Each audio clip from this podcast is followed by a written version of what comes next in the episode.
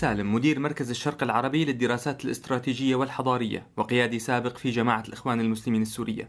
زهير سالم ضيف هذه الحلقة من برنامج حوار سوريالي. أهلا وسهلا فيك أستاذ زهير. أهلا بكم يا مرحبا حياكم أستاذ زهير أود أن أبدأ بحديث عن إدلب والشمال السوري. شهدنا مظاهرات مستجدة مؤخرا. كان هناك حديث عن احتمالية اجتياح روسي طبعا مع قوات النظام السوري وربما أيضا بمشاركة إيرانية لإدلب. كيف تقرؤون الوضع حاليا في إدلب بعد آخر بعد التطورات الأخيرة؟ بسم الله الرحمن الرحيم. الحمد لله والصلاة والسلام على سيدنا رسول الله. اسمح لي في دقيقة أعرف السادة المستمعين بضيفهم الذي يتحدث. تفضل.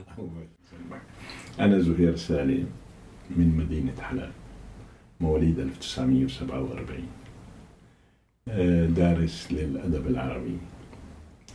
تخرجت من جامعة حلب سنة 1971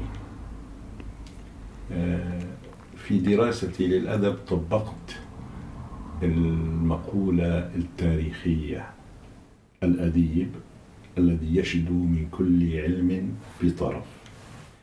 فكانت ثقافتي متنوعة على كل المحاور. أدب سياسة فكر شرق غرب بكل معاني هذه الكلمات انتميت إلى جماعة الإخوان المسلمين عام 1964 يعني وعمري 16 سنة تقريبا وما زلت مع بدايات تولي حزب البعث للسلطة. لما تولى حزب البعث للسلطة قبل بعد بسنة. وعايشت هذه الجماعة في مخاض طويل. خرجت من سوريا سنة 1979 مهاجرا أخرجت ولم أخرج يعني. وكنت وما زلت من الذين يحملون هم هذه الثورة أو هذا الشعب. حريته كرامته أن يعيش كما يعيش سائر الناس.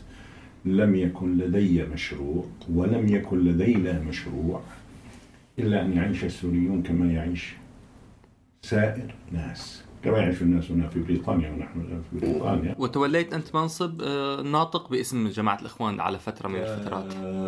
وليت من الثمانينات الملف الأدبي أو السياسي أو الثقافي لجماعة الإخوان المسلمين وتوليت مهمة الناطق الرسمي في 2002 أو 2003 حتى 2011 أو 12 12 تخليت عن المنصب.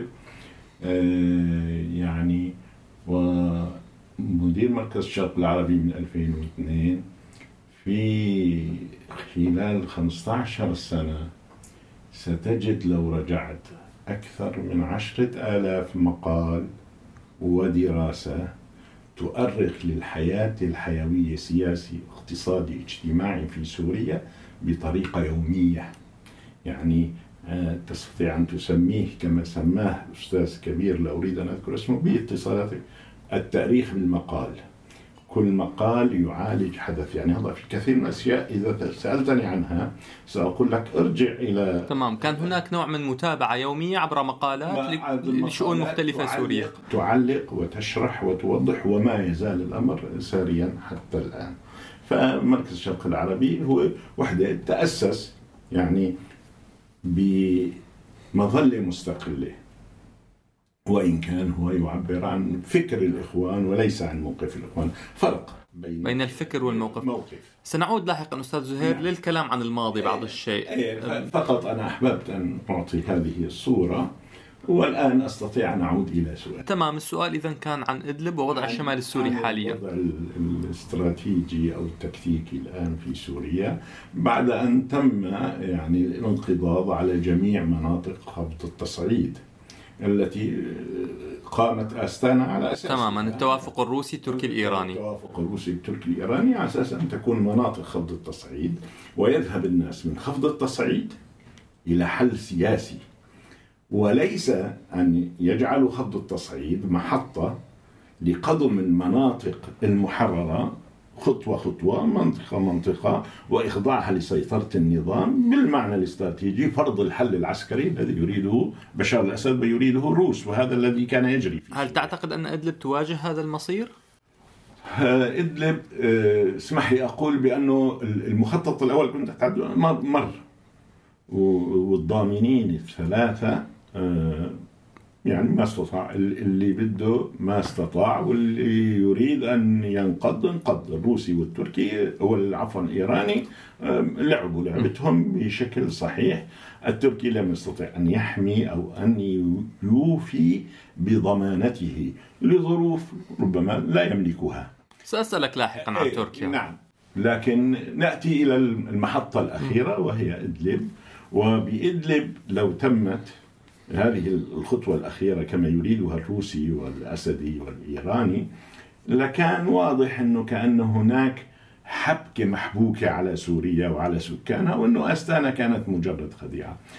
التركي جدت عنده عوامل جعلته يحاول أن يعرقل مشروع يعرقل مشروع الانقضاض على إدلب الآن هو معذور مثلا بالنسبة للغوطة بالنسبة لل الجنوب درعا المسافة الجغرافية اللي هو ليس لا يوجد صلة مباشرة جغرافية وتواصل أرضي. نعم. أما إدلب فهي بطبيعة الحال إدلب أو شمال حلب أو الشمال السوري كل هذا من البحر إلى العراق أو من البحر إلى شرق الفرات كما هو الآن.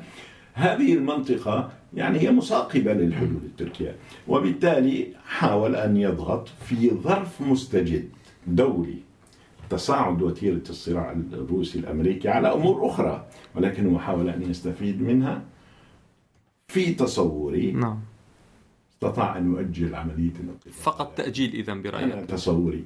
هذه هذا التأجيل هو فرصة تمديد وقت إضافي للثورة السورية للثوار السوريين للفصائل للقيادات السياسية. إذا استطاعوا أن يعيدوا ترتيب أوراقهم على أساس المعطيات الجديدة ووضع استراتيجية جديدة يمكن أن يقلبوا الطاولة مثل ماذا؟ يعني بصراحة أستاذ زهير ماذا بقي اليوم من الثورة السورية؟ بضعة مناطق تحت سيطرة فصائل عسكرية هي باتت أشبه بقوى أمر واقع في أحيان تقمع السكان أو يعني المدنيين كما كان يقمعهم ربما النظام في بعض الأحيان نعم. أه تشتت طبعا في القوى العسكرية والسياسية فعلا ماذا بقي اليوم من هذه الثورة حتى تعيد ترتيب أوراقها؟ آه، في الحقيقة أنا أقول الثورات ليس بالضروري أن تبدأ بمثل الزخم التي بدأت به ثورة الشعب السوري. أحيانا تبدأ الثورة بعشرة. وفي كل لحظة ممكن أن تبدأ بعشرة. لكن على أسس سليمة. أن تتحرك كما تفكر أنت كما يقتضيه ظرفك لا كما يقول لك الناصحون دعني أقول لن أقول تقصد مثلا دول إقليمية. دول إقليمية موجة عامة ناس كذا. فالآن السوريون لديهم فرصة أن يعيدوا بداية البداية كانت خاطئة. أنا ذكرت منذ قليل استقلت 2012 أنا من 2012 مدرك من 2011 مدرك إنه هذا الطريق خاطئ. كيف أدركت أستاذ؟ بالمعطيات ما في القضايا مثل مثل مسائل الرياضيات. لكن بال 2012 يعني اسمح لي يعني بال 2012 بالعكس كانت الثورة في أوجها على المستوى الانتشار المدني على مستوى حتى مثلا الرأي العام العالمي. هذا هذا الكلام ملخصه أنا بعبارة ما يأتي به المد يذهب به الجزر. نحن نلاحظ الآن أين نحن. ذهب ذلك المد الذي تحدث عنه والناس على الأرض كما كنا نقول. لأن الناس لم يكن بيدها أوراق حقيقية تمسك بها على الأرض. كل هذا طبعا أنا لست مع أصلا الخيار العسكري بعتبره فرض على الثورة فرضا. وكان يمكن فكرة تحرير الأراضي. لو رجعت أنا عندي يمكن ثلاثة آلاف حلقة على الهواء اليوم قبل أن نعم. كنت على الهواء. أكثر من ثلاثة ألاف. أتكلم كلام مش كان عندي بعض تشارك في برامج تلفزيونية وفي مداخلات. نعم. محطات تعطيني فرصة يومية لمدة ساعة. م. أقول للناس إحنا ما سوريا استعمار وبدنا نطالعه من القرية ومن التلة ومن تحت الشجرة. إيش؟ يعني مفهوم تحرير الأرض كان خطأ. إحنا ما خرجنا تحرير الأرض. تحرير إنسان. استراتيجيا يجب أن يفكر الشخص بين تحرير الأرض وتحرير الإنسان. لكن... معركة تحرير الإنسان اسمح لي تختلف تختلف من نقطة البداية عن تحرير أرض وأحرر أرض وأشيلها على كتافي اللي حرروا قريتهم. وشكلوا هي سموها فصيل والاسماء الكثيرة. واختاروا كلهم أسماء تاريخية يعني بتريحهم وبتبسطهم. حرروها وشالوها وشالوا ناسها وسكانها ومشاكلها على أكتافهم. إحنا ما بدنا تحرير أرض. المعركة في سوريا لم تنطلق لتحرير الأرض. هذه هذه نقطة أنت بتقول كيف عرفت؟ نحن خرجنا لتحرير الإنسان ولم نخرج لتحرير هذا علم في علم اسمه علم الحرب. للذي يريد أن يحارب. للذي يريد أن يحارب. في علم اسمه علم الحرب. لا أحد يخرج في تحت سماء مكشوفة مسيطر عليها طيران قوي. تمام. وهو متمكن. هذا فيما يتعلق بالعسكرة ومحاولة تحرير الأراضي بين المزدوجين لكن أقصد أنا حتى كانت في أوجه على المستوى المدني كانت هناك مظاهرات ممتدة في مختلف الأراضي السورية. لماذا لماذا سمحوا لبشار الأسد؟ سمحوا. بل دفعوه إلى أن يحرفها ويفرض عليها العسكرة. كيف فرض بشار الأسد العسكرة؟ يعني بالعنف المطلق ربما. بالعنف المطلق على المتمادي كلمة متمادي ما من عندي؟ من عند صحفي أمريكي في يوم من الأيام استخدمها. إيش معنى متمادي؟ سبع أشهر. سبعة في 30 200 يوم. 200 يوم كان عندنا كل يوم وسطيا قديش؟ 100 قتيل 100 شهيد. هذا واحد. اثنين حملات الاغتصاب الممنهج اللي كان ينفذها بشر. كثير ناس لما صار الاغتصاب وتأتي أخباره بطريقة مروعة ما عاد عندها أي ضابط. وإذا بتسمع منك أنت عبد الدين العمل بقول لك أنت رضيان بما يجري على أخواتك بنات عمك. يعني هذا هذين الأمريكي كان متواطئا الروسي كان ماذا إذا ماذا كانت خيارات الناس؟ إذا لم يكن بالذهاب باتجاه العسكرة أو محاولة السيطرة على الأراضي وإسقاط النظام بالقوة. التمسك بالخيار السلمي كان خيار تعزيزه أيضا أيضا وأنا ما أريد أن أظهر أنا مالي غاندي وبشار الأسد ما هو الاستعمار الإنجليزي اللي كان عم يحارب بالهند حتى أقول للغانديين يعني أنا بسمع كثير نعم. غانديين عم يعطونا دروس تجربة غاندي أو كان لها سياقها المختلف تماما لها نعم. ظروف نعم. مختلفة إيه ف حرب المقاومة الشعبية ما بتصير طيب أنت قلت قبل قليل خرجنا لتحرير الإنسان من تقصد بخرجنا؟ هل تقصد جماعة الإخوان المسلمين أم السوريين؟ أم من تقصد لا أستطيع أن أفكر آه، يعني في أطر يفرضها الآخر علي. جماعة الإخوان المسلمين هي جزء من هذا المجتمع. ممكن أنت في لحظة تصير إخوان مسلمين. آه، إحنا نفكر في إطار مجتمعي سوري الذين خرجوا ليسوا من الإخوان المسلمين كحزبيين كمفهوم حزبي. كانتماء وتنسيب. انتماء وتنسيب واحيانا وليس بالضرورة كفكر. في شيء اسمه المشتركات. مشتركات العليا على المستوى الوطني طيب إحنا في أنا قلت 79 خرجت من سوريا. 80 81 كنا متحالفين مع أكبر تنظيم ناصري ومع بقايا تنظيم حزب البعث في الاتحاد الوطني لتحرير سوريا. فيه أيضا من كل الملل والنحل. فنحن عندما نستخدم هذه النا هي النا الوطنية الكبيرة التي تجمعنا والذين أحيانا يخطون في يعني استباق فكري إنه بده يقطع وماذا بعد؟ إسلامي ولا علماني مثلا؟ أنا أعتقد هذا السؤال ملغوم. صح قد يكون سليم النية. أنا لا أتكلم بنوايا الناس وقد يكون آه، يعني يغني أغاني يوم بعاث. أنا تحديدا توجهت بهذا السؤال أستاذ زهير النا على من تعود. صراحة لأنه كان قبل شهور هناك جملة صدرت عن قيادي مهم في جماعة الإخوان المسلمين هو ملهم الجندي. قال لولا الإخوان المسلمين لما كانت هناك ثورة. وأثار هذا هذا التعبير أثار الكثير من الجدل وكأنه فعلا يعني آه، هناك عدم إدراك للأسباب الاقتصادية والاجتماعية والسياسية والثقافية التي دفعت شرائح واسعة من السوريين للخروج بثورة للتظاهر للبدء بهذا الحراك المجتمعي. كيف أنت ترى مثل هذا مثل هذه الطريقة مثل هذه الطريقة من التفكير مثلا؟ اولا حتى يعني الاسم لعلك أردت الأخ ملهم الدروبي الدروبي عفوا الأخ ملهم الدروبي أعتذر نعم لأنه المستمع حتى نضع الأمر في نصابه. الآن آه، حتى أجيب على هذا السؤال وبكل آه، محبة واخوه واحترام للأخ ملهم لازم ندرس آلية اتخاذ القرار في الإخوان المسلمين وكيف يمكن أن يكون. الإخوان المسلمين ليسوا كما يصورهم الآخرون أنه شيخ مريد. وأنه الشيخ بيك والمريدين إيش بيسووا؟ بيبصموا. بيبصموا.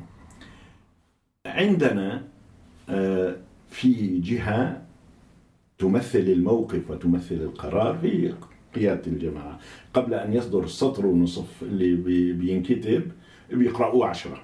نعم. هذا يعبر عن الموقف الرسمي. وعندنا فضاء للحرية. زهير بيتكلم. فيه تيارات قد تكون مختلفة. ما ليس بالضرورة تيارات.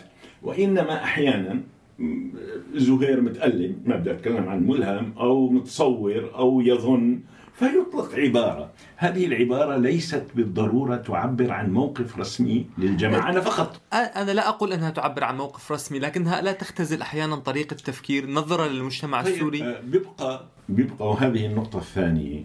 إنه ملهم وزهير وحسن وفلان وفلان. بشر أحيانا تخونهم العبارة. أحيانا يريدون شيئا ويفسر الكلام على غيره. هذا يحصل هذا يحصل. أنا لو قلت لي هذه العبارة أفهمها بوجه وأنكرها بوجه آخر. يعني إذا كان المقصود أن الإخوان المسلمين بصبرهم الطويل أربعين سنة ونحن تحت المطرقة وبشار حافظ الأسد تصالح مع مجموعة الطليعة الذين هم الذين نفذوا العمليات ضده نعم. ولم يستطع أن يتصالح معنا أو لم نقبل أن نتصالح معه فربما نظن انه إحنا هذا الصبر أثمر بشكل من الأشكال وتمر العبارة. واحيانا إذا أردنا أن نقول بانه نحن كنا مع كل متظاهر خرج ونحن فرد يعني هذا الكلام مستنكر لأن الناس خرجت لها دوافعها ولها بواعثها ولها تطلعاتها ويجب علينا أن نحترم وجهات نظر الآخرين.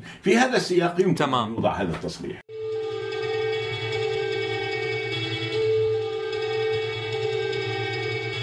عم تسمعوا حوار سوريالي على ذكر الكلام عن موقف عام وطريقة آه، قيادة أود أن أسأل عن عدة نقاط بخصوص الشأن السوري. قبل أشهر كان هناك عملية عسكرية تركية في عفرين انتهت بسيطرة تركيا على عفرين بدعم من فصائل سورية.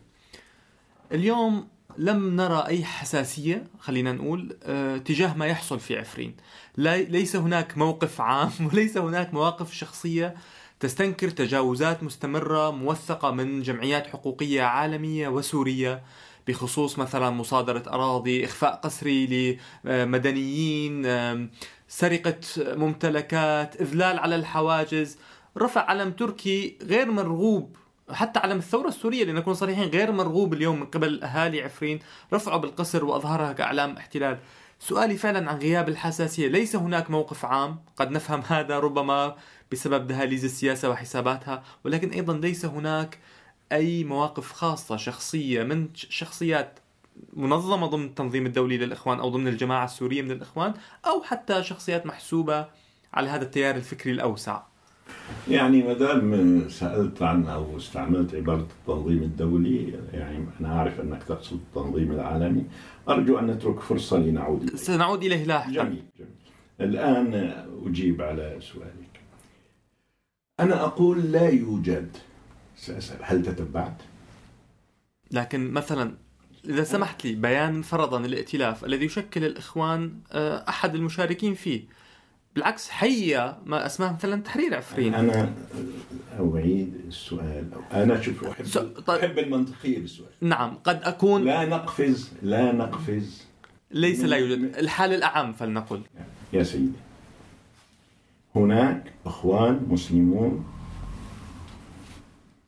بينهم وبينهم في, الإطار العام مع الموقف التركي لكن في التفاصيل لهم مواقف تصل إلى مستوى المواقف الحادة معبر عنها مكتوبة معلنة مسجلة في الموقف من. مش من يوم عفرين من يوم ما سقطت حلب من 2016 بما يخص عفرين تحديدا لا لأن لا اليوم لا. هناك حساسية عربية كردية تتصاعد. يا, يا أخي يا أخي أنت من دمشق؟ أنا من درعا. من درعا. حياك الله. إحنا عندنا في حلب حكاية حكاية. لو عن واحد من عفرين يقول لما استلم البعث ورادوا يشغلوا الناس بروباغندا قال تعالوا احفروا خنادق. بده يجي اليهود يقتلونا كذا فراح هي اللجان اللي عم راحوا على عفرين قال له احفروا خندق بعفرين. واحد من بسطاء أهل عفرين الطيبين قال له ليش نحفر خندق؟ قال له بده يجي يهود. يعني عم بيحكي معه بلهجة يعني نص عربية. نعم. قال له ليش؟ الشام وينه؟ قال له بكون الشام راح. قال له حمص وينه؟ قال له بكون حمص راح. قال له حلب وينه؟ قال له بكون حلب راح. إيه قال له إذا راح حلب طز على عفرين. أنت بتسألني عن عفرين وأنا بكلمك عن حلب. لا يجوز هذه هذا الخلل. عين العرب أو إيش كانوا يسموها؟ كوباني. أيوه أكبر من سوريا. التحالف الأمريكي تشكل على أنقاض دعوات بائسة باسم آه، سبايا ومبايا وكلام. كله كله بروباغندا كاذبة. أنا أقول لك نحن الآن ندرس موقف الإخوان من تركيا. فقط. بس إذا نقطة أنا واحدة. أنا أكمل فكرتي. تفضل. الإخوان في موقفهم من تركيا أكثر القوى السياسية بجملتهم انصافا. وليسوا كما يظن البعض إنه والله لا في جيب تركيا ولا تركيا في جيبهم أنا هذا الذي سنعود على فكرة سنعود إيه؟ لنحكي عن عن, عن تركيا إلى موضوع عفرين موضوع عفرين للإخوان أو بعض الإخوان كتبوا وأعلنوا وأدانوا في كل ما يجري من تجاوزات والتجاوزات على أهل عفرين أه؟ وعلى أهل سنجار وعلى أهل السويدة هل من أمثلة عن عفرين أستاذ زهير؟ إيه، موجود كثير. في صفحات فيسبوك مليئة بالتغريدات وبالمنشورات وفي تويتر وفي مقالات. يعني نحن لسنا غائبين عن الساحة والظلم مرفوض. والظلم عندما الظلم مرفوض من الجميع ولكن مني مرفوض أكثر. منك مرفوض أكثر. بكل تأكيد. لذلك أسأل عن أمثلة بالمناسبة حتى الناس فعلا تذهب وتقرأ وتتأكد أنه يا جماعة هذا الموقف اللي أنتم مفكرينه صاير؟ لا هو في يعني أنا الآن لا أستطيع أن أقول لك في في تاريخ كذا في لكن إذا بدك برسل لك المواقف من كل الظلم الذي يمكن أن يجري ويمكن أن ترتكبه بعض الفصائل أو بعض القوى أو بعض القيادات السياسية ولكن الموقف أيضا السياسي يحتاج إلى صياغات أحيانا كثير تصوغ موقف سياسي فيه إدانة لزيد. يأتيك إنسان قاصر في استيعابه يقول لك شوف عمال بيمدحه كمان.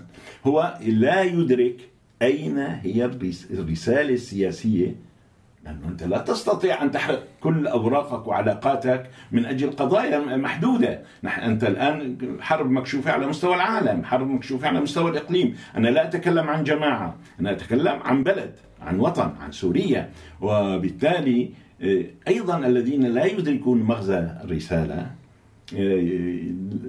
يعني لا يستطيعون أن يستوعبوا انه هذه رسالة فيها آه، نقد أو فيها تبكيت أو فيها توجيه فلم تكن عفرين ولا غير عفرين ولا أي منطقة في سوريا غائبة عن أجندة الجماعة بشكل عام وفق مبدأ وطني ونحن نرى نزور إليه وطني في النهاية وشرعي في التأسيس نعم. لحماية الإنسان وكرامة الإنسان. أنا قلت الثورة قامت لحرية الإنسان. الأرض كما قلت ليست هي التي بحاجة إلى تحقيق. ذكرت كلمتين ربما حملوا إشارتين مختلفتين. أنت أشرت إلى الموقف من سنجار الواضح لكن قلت أنه مثلا آه، كلمة سبايا أو كذا كانت بروباغندا. هل تقصد أنه فعلا مثلا تنظيم داعش تم يقوم بسبي آه، في مناطق شمال العراق وشمال سوريا؟ اسمح لي هو نحن عرفونا على التلسكوب لما كنا في الصف الثالث الابتدائي. وجابنا حطوا الأستاذ على الطاولة ورحنا. كل ما قام به داعش لا يشكل واحد في المئة مما قام به بشار هذا نعم حتى وفق تقارير حقوقية النظام هو المسؤول عن قتل العدد الأكبر من السوريين. ليس فقط الكم. الجريمة ليست كم فقط. كم وعمق وبشاعة وغلظة. لكن بعض الناس إذا طلع بحرف ثوب قملة القملة تحتاج تتحول إلى تنين. أنا لا أستطيع أن أنكر لكن أستطيع أن أقول بأن الأمر وضع تحت تلسكوب مش تحت مجهر تمام. تقصد انه تم التضخيم بهدف؟ تضخيم وتشكل التحالف الدولي. الأمريكي. نعم. وجاء إلى سوريا وتدخل الطيران الأمريكي في سوريا بناء على هذا الزعم، أرادوا ذريعة ليأتوا إلى سوريا وجاءوا إلى سوريا تحت هذا الزعم. أه، ونحن عندنا تجارب من العراق، عندنا اكتشف اكتشفنا هنا أوراق في بريطانيا. أحد الوزراء السابقين في حكومة كاميرون. يقول 400 مليون دولار إنه فقط لترتيب أه، أفلام لتشويه المشوهين. أنا لا أريد أن ادافع عن داعش. داعش أدوات. يفعلون الفعل الصغير برسم حرق الضابط الأردني مثلا. نعم. الجريمة هذه. معدل كساسبة مع معاذ الكساسبي فتأخذ القضية. أما الذي عندهم الآن 55 ألف صورة لمعتقلين قتلوا تحت التعذيب أو تعذيبا. في سجون. نعم. كلمة في سجون لها دلالة سياسية. يعني لما بنقول استخدم الكيماوي في الغوطة بيجينا لافرف إيش بقول لنا لا أنتم ضربتوا حالكم. صحيح. لكن في السجون لا يستطيع بشار الأسد أن يزعم إنه داعش هي اللي عملت ولا النصرة هي اللي عملت ولا المتطرفين ولا الإخوان المسلمين ولا ولا ولا وإنما الذي فعله هو هو ورغم ذلك لم يكن هناك تدخل والملف أغلق بشكل بآخر. م- ملف متجاوز عنه نعم. مسألة أخيرة فيما يتعلق بالحساسية تجاه ملفات سورية معينة. قبل سنوات اختطف في دوما أربعة من أبرز الناشطين المحسوبين بين مزدوجين على التيار العلماني. الناشطة الحقوقية رزان زيتونة الناشطة سميرة الخليل الشاعر آه، ناظم حمادة وأيضا آه، وائل حمادة. أيضا لم يكن هناك حساسية بتقديري الشخصي وربما بتقدير متابعين آخرين تجاه هذا الملف. تجاه شخصيات سورية كانت أصلا تساعد على توثيق انتهاكات مورست بحق إسلاميين من مختلف الأطياف.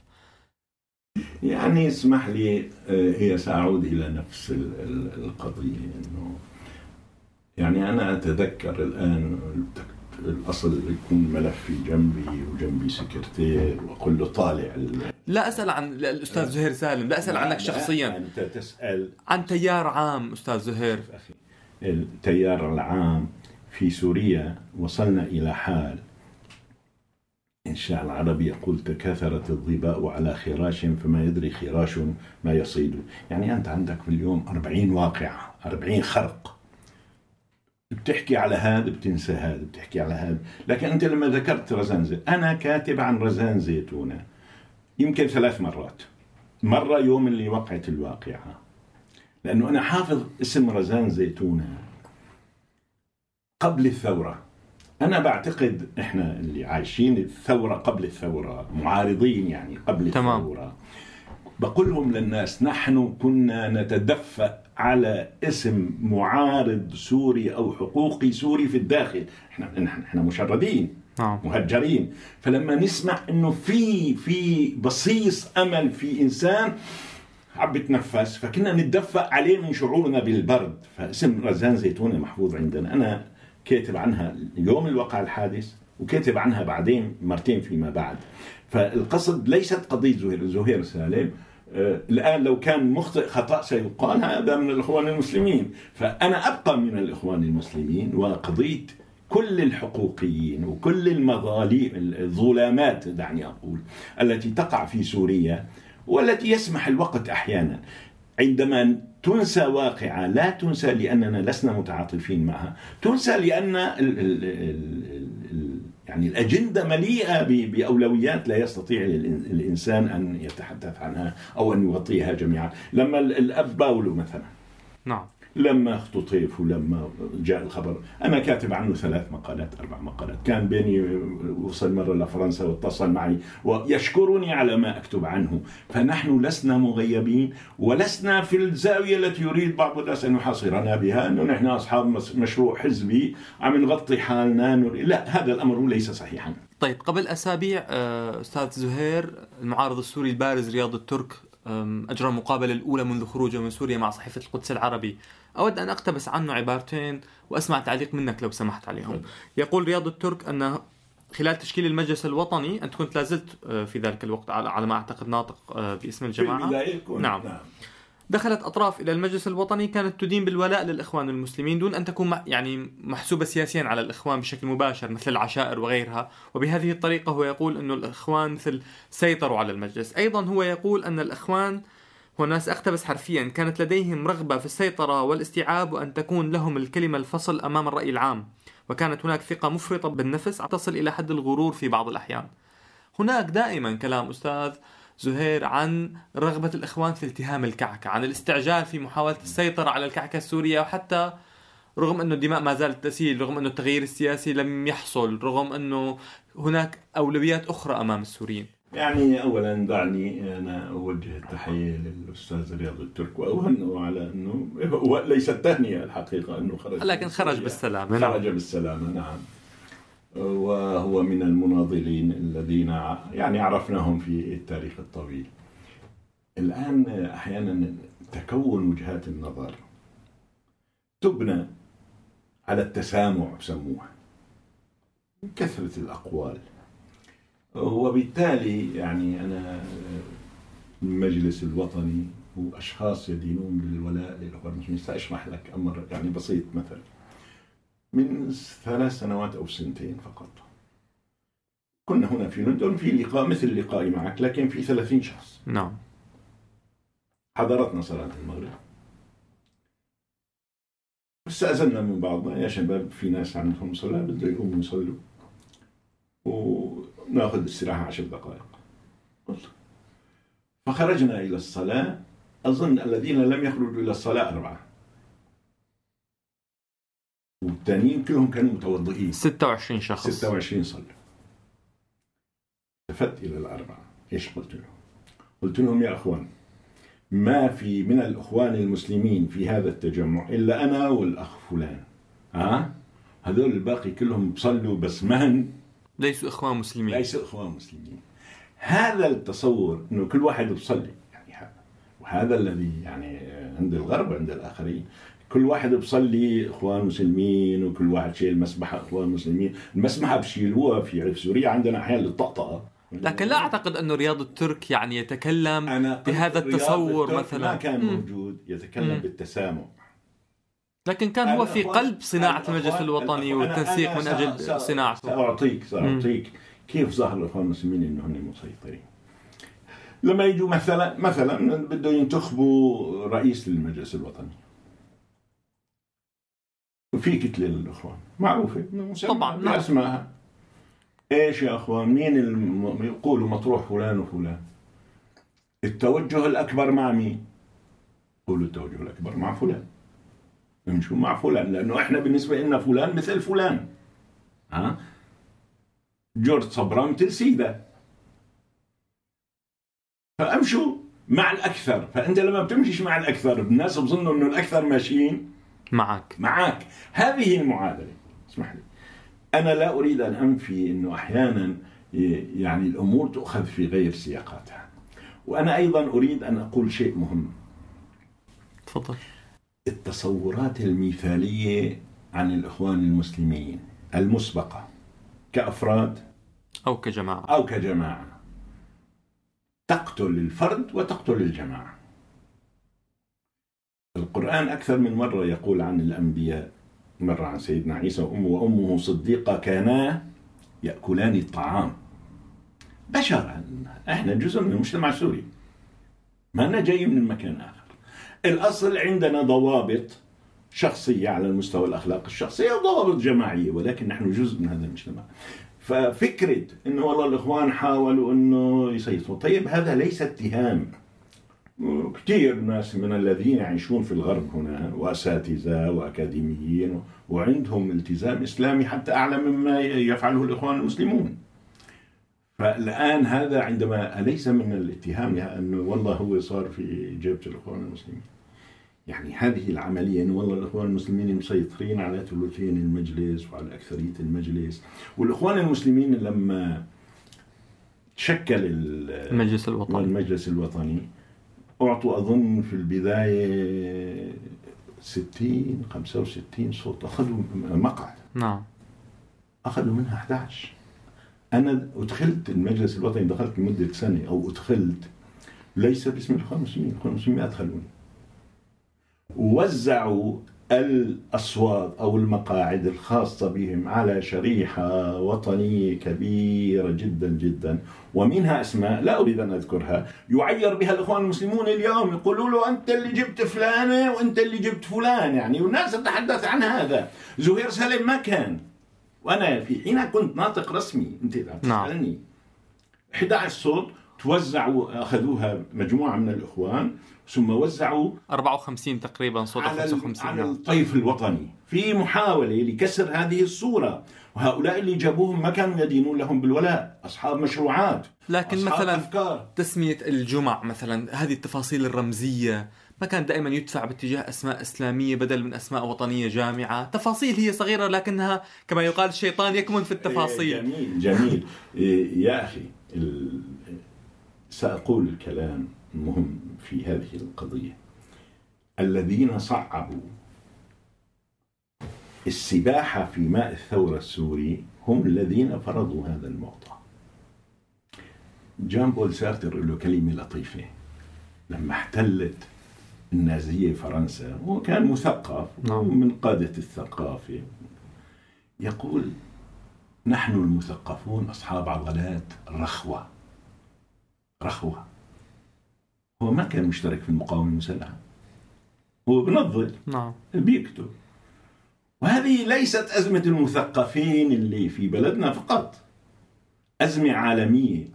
الذين مستعدين أن يموتوا هم أناس من تراب معين. من تراب معين. لا أبن مدينة حلب يعني لا تؤاخذني. نعم. آه مستعد. ولا أبن مدينة أبن حوران مستعد وأبن آه، ريف إدلب مستعد. هؤلاء لهم عقلهم وفكرهم وتطلعاتهم وهم الذين يفرضون ما يريدون. يعني هذا ليس صناعة الإخوان المسلمين. تقصد إنه شباب الثورة هم من كان يختار؟ لأن الثورة الثورة عندما تحولت إلى مقتلة غير المؤمن القابض على الجمر ما بينزل على ساحة موت. المثقف بينزل على ساحة مظاهرة مضمونة. بده أجواء رخية للتظاهر. أجواء محمية. لكن ليس على معركة مسلحة. معركة مسلحة الموت فيها احتمال 50 50 يعني هذا هذا الذي فرض الأمر. فهذا ليس للإخوان فيه يد يعني ليش ما عملوا. هؤلاء الناس ما هو ممكن هو نازل يموت ويرفع لك عدم مؤاخذة اسم بتحبه أنت. بده يرفع الاسم اللي بحبه هو. هو بي هو أيضا يتدفع على هذا الاسم. بيتدفع على اسم خالد وأبو عبيدة وفلان وهؤلاء بالنسبة إليه مثل أعلى. فنحن لا نلوم هؤلاء الناس. أنا إذا تسالني أكبر لوم على الاخوان المسلمين أنهم غابوا عن هذه الساحة. غابوا. ومن وراءهم من الطيف الوطني اللي الآن ب... أنا لا أتوقع إنه في شباب بدهم يقاتلوا من أجل من أجلي أنا كالشخص أو مجموعة أو حزمة. أين هم أصحاب المشروع الوطني؟ ليه؟ قولوا والله ما كان في فصائل وطنية. طيب ليش ما شكلتوا فصائل وطنية يا أخي؟ أين غابت الفصائل الوطنية عن الساحة؟ مو التمويل الإقليمي. إذا هذه ليست مش الله, الله ال- الذي كان بعض قنواته إخوانية أستاذ. لا يا أخي لا يا أخي أنا الآن تقبل مني كلام. تفضل. أنا في الإخوان المسلمين 40 سنة. ما مر مرحلة تقتير مالي على الإخوان المسلمين خلال 40 سنة كما مر مع بداية هذه الثورة؟ ماذا عن قطر اذا؟ أنت تسمع و... و... أنا أسألك قطر. نورنا. قطر. قطر لا تمول الإخوان المسلمين. لا تمول لكن خلال ولا- الثورة مولت فصائل وقدمت دعم. لمجال السياسية. هلا الفصائل. ما في فصائل عملية. الإخوان المسلمين ما عندهم فصائل عملية واقعية على الأرض. لكن في فصائل محسوبة عليهم. طيب هلا فيلق كلمة- الرحمن مثلا في كلمة الغوطة. كلمة محسوبة كلمة محسوبة شيء وكلمة فصائل تابعة لهم شيء ثاني هلا أنا سياستي شخص أو كجماعة. على المستوى السياسي أن أكون قريب من الجميع. على المستوى الفصائلي أن أكون قريب من الجميع. وأعتبر أي تواصل إيجابي مع أي شخص. عدم أخذ لماذا؟ لا أنا أقبل أنه أجلس معك. لكن يا أستاذ زهير الاقتتال الذي حصل في الغوطة مثلا كان هناك فصيل محسوب على التيار السلفي وجيش الإسلام وفصيل محسوب على الإخوان هو فيلق الرحمن. ليس هناك فصيل محسوب بالمعنى العضوي أو التنظيمي أو يؤمر فيطاع محسوب على الإخوان بهذا المعنى. وكون الاقتتال هذا الذي يحصل هو نوازع فردية آه، تجري بين البشر جميعا. أنا لا أستطيع أن أدخل في تفصيلاته. الإخوان كانوا ضد الاقتتال وليسوا مع ضد وفكرة سلفي وصوفي وإخواني وهذا يعني منسوخ منسوخ في ذهن الإخوان المسلمين. أنا أتكلم بكل الصراحة. ليس له وجود. هذا موجود في أذهان الآخرين. الآخرين يتصورون تصورات ويلقونها لكن يا أستاذ في قوى سلفية واضحة كان في في سوريا وهناك قوى خلينا نقول تتبع مدارس أو تيارات إسلامية أخرى. هذا كان شيء واضح. أنا ما قلت ما هو موجود بس أنا عم بحكي الآن عن الإخوان. أنا أعرف أنه سلفيين موجودين أعرف أنه في أموال كانت تتدفق على ناس كثيرين وأحيانا بعض الناس يغذون بالمال لكي يبقوا بعيدين عن الإخوان المسلمين. لكن أنا قلت لك بالنسبة للتمويل أنت بتقول لي فلان وفلان وفلان نحن نستطيع أن نجلس مع هؤلاء نواضح هؤلاء الناس. نحن لم نكن محل ثقة كأخوان مسلمين. أي من هذه الأطراف. حتى اختصر عليه نعم. لا قطر ولا تركيا. بهذا المحور نكون وصلنا لنهاية الجزء الأول من حوارنا مع ضيفنا. حياك. مدير مركز الشرق العربي للدراسات الاستراتيجية والحضارية. شكرا للأصدقاء المستمعين وشكرا للأستاذ زهير سالم.